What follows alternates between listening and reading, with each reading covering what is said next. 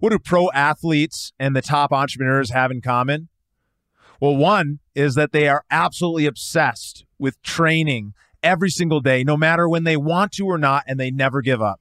We're going to get into some of the biggest takeaways from turning from pro athlete to pro entrepreneur with Rachael Rapinoe in this episode. You're not going to want to miss it.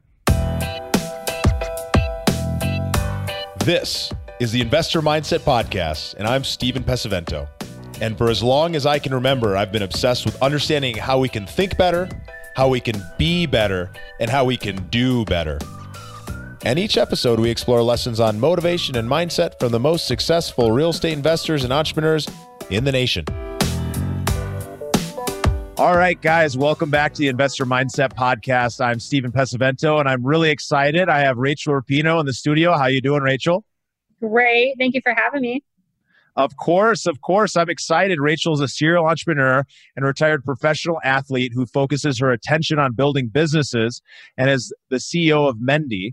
And Rachael brings together extensive experience competing and training with elite athletes and truly understanding the human body and the role recovery has in performance. And those skills have crossed over directly into business with multiple successful companies that she's ran and she's really focused on pain relief for top performers. And what I'm really excited about to get into is this challenge of going from being in one career, one thing, where your identity is connected directly to that thing, and then really completely pivoting and doing something new, stepping out of your comfort zone. Because for a lot of us, when we're first stepping into real estate investing or entrepreneurship, that's a feeling we're going to go through. So we're definitely going to get into that with Rachael today. Are you ready to jump into things, Rach? Let's do it. Ready to jump in. All right. So obviously you've done a lot of things, but why don't we start out by taking a look back at earlier in your life? What events or influences from your childhood shaped who you are today? Well, I think first and foremost, you know, got to shout out to my family. I'm I'm one of six kids. My parents actually adopted a seventh kid and raised them when I was uh, nine months old. So, you know, I think being a part of a big family has had a lasting impact on me. You know, I credit so many things to them, and especially being a twin. You know, I had a built in best friend, built in play buddy, you know, companion, one on one. Basically, you name the sport, it was always one on one. So I think, in terms of like physiological development, athletic development, I attribute a lot of my success to, to being a twin and having an equally as athletically gifted twin and then yeah just like the love and support that i had all growing up and that i continue to have you know i have a built-in network and i feel really blessed to have that it's amazing to be able to grow up with that kind of support and having all those people to kind of come around you and, and really kind of push you in the right direction. Tell me, what was it like competing against somebody who is kind of an equal in that athletic side? And like, how did you end up discovering your own identity when you have somebody right next to you who is you know, identical to you. Yeah, I mean, I think, and the second part of that is my parents. Like, they always instilled in us at a very early age that we are two different people. You know, they never wanted to dress us the same. We didn't have similar names. We very much were our own people and we had our own identities. So I, I definitely give them a lot of credit for that. And, you know, in terms of Megan, what's funny about my sister, and a lot of people may not know this, is she was actually a really late bloomer she was not like the star athlete. Don't get me wrong, she was a very good athlete. We were from a small town, so of course she stood out, you know. But as soon as we would go into these bigger cities like Sacramento, San Francisco, LA, San Diego, and compete at these bigger tournaments, she didn't stand out. I mean, she definitely was overshadowed until she was about 16, 17 years old. And that's when she really came into her Grossberg and like came into herself as an athlete and her body like really developed at that age. And that's when she was consistently getting called in with the youth, youth national teams. But before then, like she was like scrawny, you know, she was kind of the run. I mean, she was, she was definitely talented and athletic, but like very shy, didn't have a lot of confidence. So I was an early bloomer and I was definitely more dominant across all sports at an, at an earlier age than Megan. And then we kind of leveled out when we got to high school.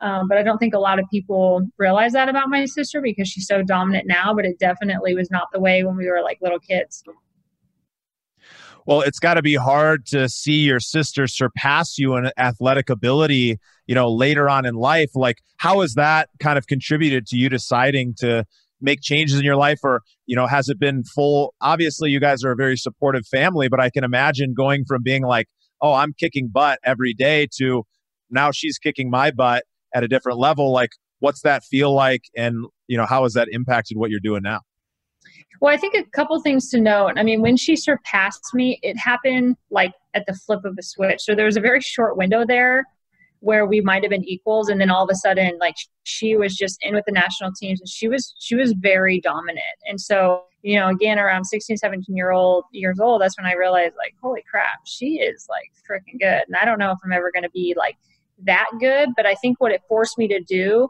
was start cultivating and nurturing these other parts of my personality and characteristics. I'd always been very much into education. I loved school. I've, I've always been a very like curious inquisitive person and so i think i just started like nurturing these other passions of mine or interests of mine instead of like putting all my eggs in the sports bucket. I think that it really helped me again like kind of drift off and, and, and find these other parts of my personality or characteristics that i also really enjoy it's like such a wonderful opportunity to have somebody who challenges you and to kind of get to that point because you know when you're not the best when you're not the one who's blowing somebody out of the water you've got something to work towards right? You've got something okay well i got to look inside and figure out what are these strengths that i can really develop you know and not try to hold on to what was but instead pivot and move forward which i think is is amazing. And so obviously you're doing something very different and and what I want to underline here is like how much effort it takes to become a professional athlete. I imagine are you you're practicing every single day. There's kind of no days off kind of mentality. Yeah, and even before that, I mean, even to be, and I don't know if a lot of people know this, but even to be a Division One collegiate athlete, I mean, you're talking about like less than one percent of the population, and then to get a scholarship or even like a full ride scholarship, it's way less than that. So even to get to that point, it takes an incredible amount of talent, like God given talent, because most kids at a young age aren't eating and you know aren't doing all the right things off the field that they should be usually it's because they have god-given talent they have uh, some sort of like network of people that are getting them to these practices or allowing them to be you know in a, in a competitive environment and go to these tournaments where they can be seen by club coaches. And then the sacrifice. It takes so much sacrifice basically all year round. When you're a, cl- a kid playing club soccer like you don't really have off seasons. You pretty much play all year round. It's a lot of weekends a lot of nights. So you know i want to give a lot of credit to the kids playing club soccer to be able to even have the opportunity to go play in college because it's definitely not easy and it's a very small percentage of the population. But then, yeah, I mean, beyond college, you know, it's your full time job and it's a business. It's not, you know, hopefully people are having fun, but like you're getting paid to play. So you have to perform. There's a lot of stress that comes with that. And every decision you make off the field you know your job is being factored into it what you put in your body how much you're sleeping how much you're doing outside of training. So you know a lot of people think that it's like all fun and games just to be a pro athlete but it is very difficult. Well, and this is where I see so many parallels, and I want to point this out for the listeners: is between a pro athlete and a pro entrepreneur, somebody who is really operating at the highest level of entrepreneurship and really going to be able to do amazing things in business, you've got to have that discipline. You've got to make some sacrifices and you've got to be willing to put in the time without necessarily seeing the rewards right away to actually start cashing in on that later down the line. So, what does it take? How can somebody, you know, who maybe doesn't feel like they have that discipline what can they do to start building that? Because you know some of that's natural but some of that's a habit that you've obviously developed kind of over years. Yeah i totally agree with what you're saying. I think that there's a lot of similarities and a lot, a lot of cross pollination between an entrepreneur and an athlete. And i think one of the most defining characteristics of both is that you're obsessed with what you're doing. I mean it, this is not something that you just clock in and out at you know eight or nine in the morning and then out again at like five or six. And it's the same with an athlete. Again every decision you make from the time you wake up to the time you go to bed is basically all related to your performance and how you're going to recover the best possible way to optimize the next training or competition. And it's the same with entrepreneurship. You don't have the luxury of just coming home from work. I mean i'm at work right now. Well ever, obviously everyone's at home right now but let's say, you know, pre COVID 19, like I'm at work. My work is my home. If I bring it everywhere with me, I'm totally obsessed with it. Luckily, I really enjoy what I do, and I think the same is for a lot of athletes. You know, if you're if you're not enjoying it and if you don't believe in the product, you know, it's a grind, and that's obviously a recipe for burnout. So I definitely think you got to at least enjoy 70% of it. I've had jobs where I've absolutely hated my jobs, and I've had jobs where I've enjoyed 60, 50, you know, 80, 90%. But I think that the sweet spot is like seven. If you enjoy seventy percent of what you're doing, I think that you you put yourself in a pretty good place. Yeah, and th- this goes out to all the listeners, all you mindsetters out there. I mean, if you're working on something, if you're in this business and you haven't found something about it that you can become absolutely obsessed about, you need to figure out what that is. You know, it's possible for you to just make a decision to go within yourself and look and find what's the thing that I can get so jazzed about that this becomes my everything because once you go all in on something, that's when you really start moving the needle forward. So tell us a little bit about what you're doing now in entrepreneurship. I know you've started a few businesses and one of them that you've kind of put everything into, Mendi. Tell me a little bit about that and kind of what you're doing, you know, in the business front now. Yeah, and you know, I guess even pre Mendi, it was Rapinoe SC, which was my first business, and and that I really put everything into. That I eat, leave, you know, live, breathe, you know, blood, sweat, and tears for. And that I ran with my sister, but primarily by myself here in Portland. I ran a training business here. We had an e commerce business where we sold lifestyle apparel line. I ran the warehouse, I ran the fulfillment center. I was going to USPS every day, dropping orders off. So that was like true, just meat and bones of entrepreneurship. And I learned so much from that experience. I made a lot of mistakes, but I learned a lot from that. So segueing into Mendi, you know, it's not a training brand, but it's obviously direct to consumer. We have an e commerce company. I'm selling recovery tools. We're creating recovery tools to improve athletes' lives. So there's very much, you know, the golden thread between my businesses. And, you know, this one still, you know, eat, live, and breathe it every single day. But I fortunately have three co founders that are putting, you know, an equal amount of obsession and work and blood, sweat, and tears. And so this has been a, a very rewarding experience to own a company with two other people that are just like right in the trenches with you.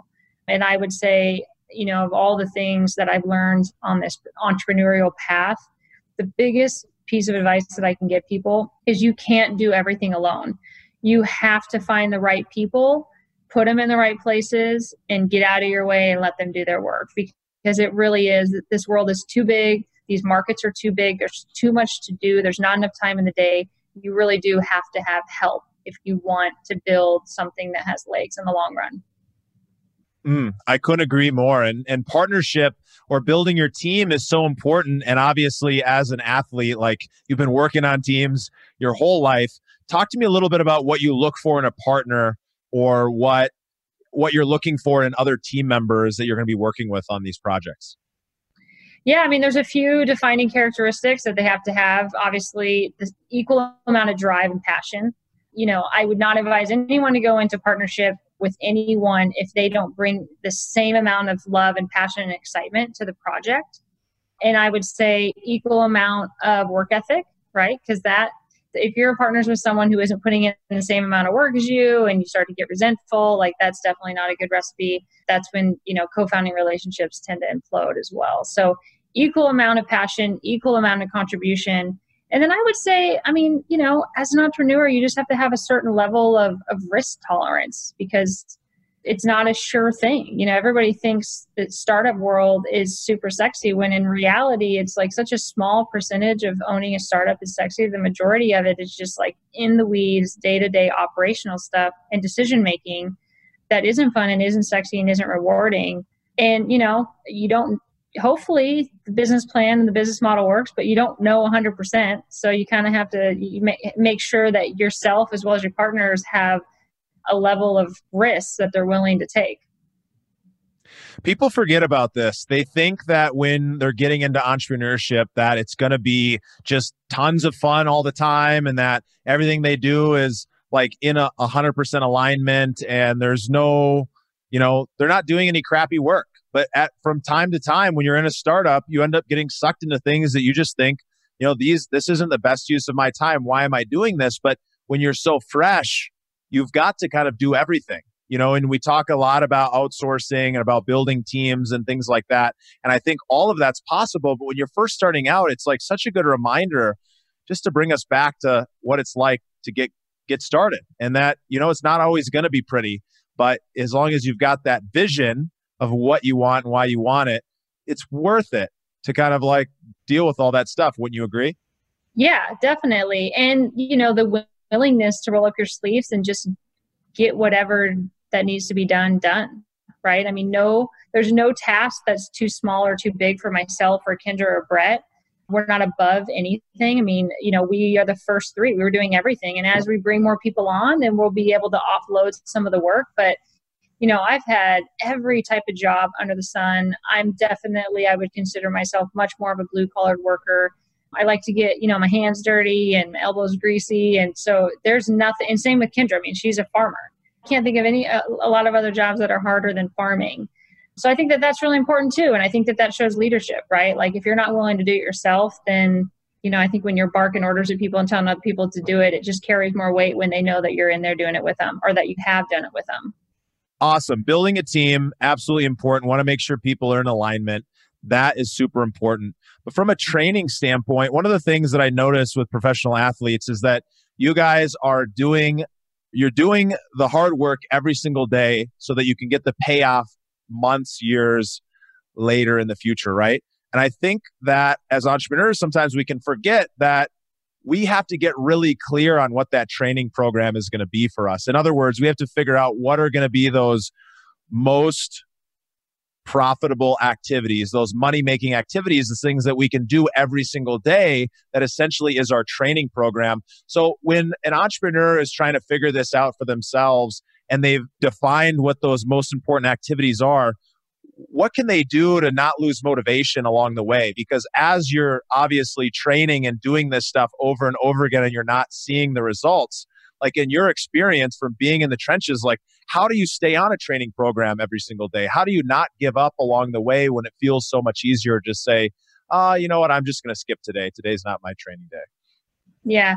Well i mean i think it's it's the wins you know the all you have to have small wins along the way which is again really important to have some built-in milestones or kpis along the way whether they're big or small because if you're not seeing those wins or, or feeling them then obviously yeah you're going to get a little burnt out. You're going to ask yourself, like, why am I putting in all this work when I'm not really seeing anything in return? So I think it's really important as you start out in a business to have, you know, some KPIs, big or small. It's important to have them. You got to make sure you're reaching your goals. You got to set goals for yourself and then have work back schedules. And then, so kind of segue, segueing into that, having built in processes or project management tools is also really important. That way you're not wasting time you know in the beginning there's so much to do but as your business grows and matures you definitely need to make sure that you're prioritizing the most important things that truly give you a return and you're filtering them through your internal process that you've built whether it's your workflow with a teammate whether it's a project management management tool whatever it is i think that's really important to run an efficient business because otherwise i mean you will get bogged down with all the little things because there you could just go down these like black holes and all of a sudden you're in like the deepest darkest uh, trench that there is so you got to make sure that you stay a little bit high and you're overseeing what's going on in the business yeah, having those clear KPIs, the clear vision of what's most important, and being able to continue to bring yourself back to that measurement definitely helps keep you on the right path. So, tell me, how do you define success and what is success to you? I tend to not put a number on success, although obviously I would like to see Mendi reach our sales targets for each quarter and each year. And I would like for us to be growing and uh, in a healthy, positive direction. Um, but money aside, I mean, for me, the reason why I became an entrepreneur is because the the current landscape of our work life balance, at least in the states, didn't suit my needs and it didn't make me very happy. I think Americans, a lot of Americans are very overworked and underpaid, and it's really difficult to keep a work life balance. You know, when you're spending 40 to 60 hours in the office every week and you get hardly any time at home with your family or just me time, you have two days on the weekend to get everything done. When you add all that up, it's very stressful. So I wanted to start my own business because I didn't like the way things were. I don't like the current working hours in America. And not that I don't work a lot as an entrepreneur, but I think for me, flexibility and autonomy equals a little bit more happiness and balance in my life. And I would love to see that for more people. You know, I think when you start taking away people's freedoms or sense of autonomy, I think that that's where people start feeling trapped and start feeling really stressed. And so that was a big driver for me to start Rapinoe SC and to continue on with Mendi. I like being my own boss. I like setting my own hours. I like making decisions and having ownership over my day to day and over my work life. You know, I want to I want to have the feeling that I'm making a real difference in my job and with my team and with my company. I definitely did not like the feeling of kind of being a cog in a wheel. And I hope as Mendi grows and grows and grows, that our employees don't end up feeling that way. I really want our employees to feel empowered and to have autonomy. And, you know, there are definitely going to be high expectations, but ultimately, you know, I want people to feel empowered in their role. Yeah, I think that's really important. Kind of get clear on what that definition is for you, as it's a huge driver in making those things happen. So, what are some of your keystone habits, the things that you do on a daily or weekly basis that kind of help you lead to your success? Yeah, I mean, I think, you know, mental, physical, and emotional work is really important. So in the morning, I mean, you know, I love doing my yoga. My yoga may look different than like a typical yoga class, but I get moving. Movement's really important for me. So from the time I wake up to the time I go to bed, I try to at least get like stretching sessions in i you know i obviously i love working out so i try to find at least you know 30 to 45 minutes of my day where i can go out and get my heart rate up and get a sweat on but even beyond working out i just think it's really important to move you know a lot of our jobs require us to just kind of like sit hunched over just like i am right now and it's just it's not good for your mental state it's not good for your central nervous system peripheral nervous system so you know, for me, I think movement's really important. And I think, you know, obviously nutrition, making sure that I'm fueling my body I struggle with that a little bit.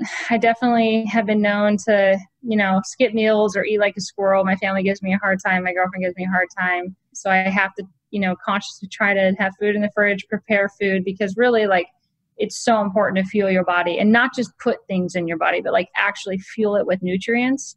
And I think, especially, you know, when you're an entrepreneur or if you're in a big corporate job, like, you know, what you put in your body just kind of gets like thrown by the wayside but it really has large implications on how you feel and you know how you feel that day as well as like tomorrow and the next day and the next weeks so yeah i would say like nutrition and just like general like health and wellness practices meditation envisioning is just yeah all things that kind of keep me balanced balance has always been like a very big component to i think my success you know even to the point of like i get very protective over it and my family gets a little annoyed at me but I think it's really important to like know what makes you balanced and know where your outlets are, both mentally, emotionally, and physically. So yeah, I would say those are biggest drivers for me.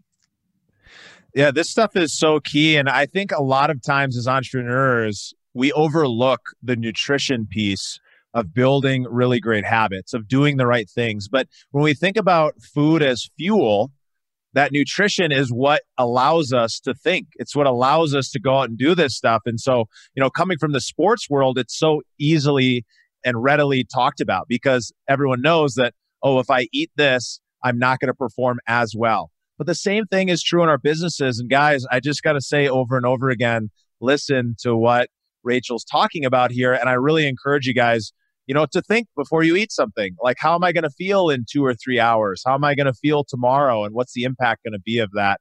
Because it can make definitely a big difference in your output and what you do. Yeah, definitely. And, you know, ask yourself the question when whatever you're about to put in your mouth, like, is this actually fueling my body? Or am I just putting something in my body just to put something in my body? Because a lot of times, and I get stuck in this too, like, the longer we go in between periods of eating, probably after that five, six, seven hour mark, you're going to make a very poor decision because you're so hungry, your blood sugar levels are crashing. And so that hamburger or whatever it is, those fries, that's probably not the healthiest decision. That's not going to fuel your body. And you're not going to set yourself up better for the next day. And it's hard to do. We work long hours, and I definitely fall victim to that for sure. But, you know, ask just that simple question of like, okay, is this fueling my body or am I just putting something in my body? It's really important because that matters. What a great question. And we've made it to the growth rapid fire round where the questions are quick, but the answers don't need to be.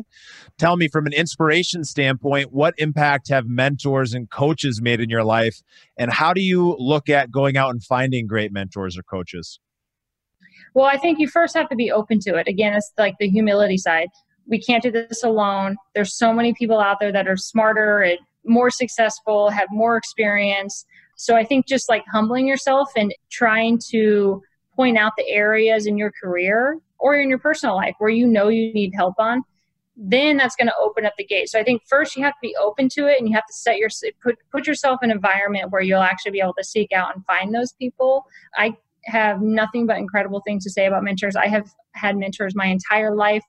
We have incredible advisors on our Mendi team we're lucky enough to have the Oregon Sports Angel Group invest in us, and almost all of them have become mentors for us. They have over like 175 years of corporate experience at Nike and Intel, and you know a bunch of companies out here in the Pacific Northwest area. So I would say definitely be open to it, and then just like know what you need because we don't know all know everything. That is the truth. And so, finally, finishing on this purpose, what drives you to live your best life every day? I think my family. We definitely, I grew up with humble beginnings. My parents are very hard workers. A lot of my family members are still very blue collared hard workers. We didn't come from a lot. And, you know, my mom has had to work so hard to get to where she's at today. And, you know, she's not wildly successful by any means. She's still a waitress in Redding, California but she's done well for herself for where she's come from. And so I think, you know, for myself, and I know my sister Megan feels the same way, they're a motivating factor. Like at the end of the day, I just want to make sure that my family's okay and I will do just about anything for them. Mm, I love that. Well, this has been a lot of fun. Thanks for sharing some of your experience with us. Tell us where can people find out more about you or get in touch? You can check out uh, www.themendico.com, go to our team, and then my bio is there. And you can write in on the website directly from the site there, or you can just email us at hello at themendico.com. Awesome. Well, hey, thank you so much, Rachael. And uh, I'll leave you guys as I always leave you.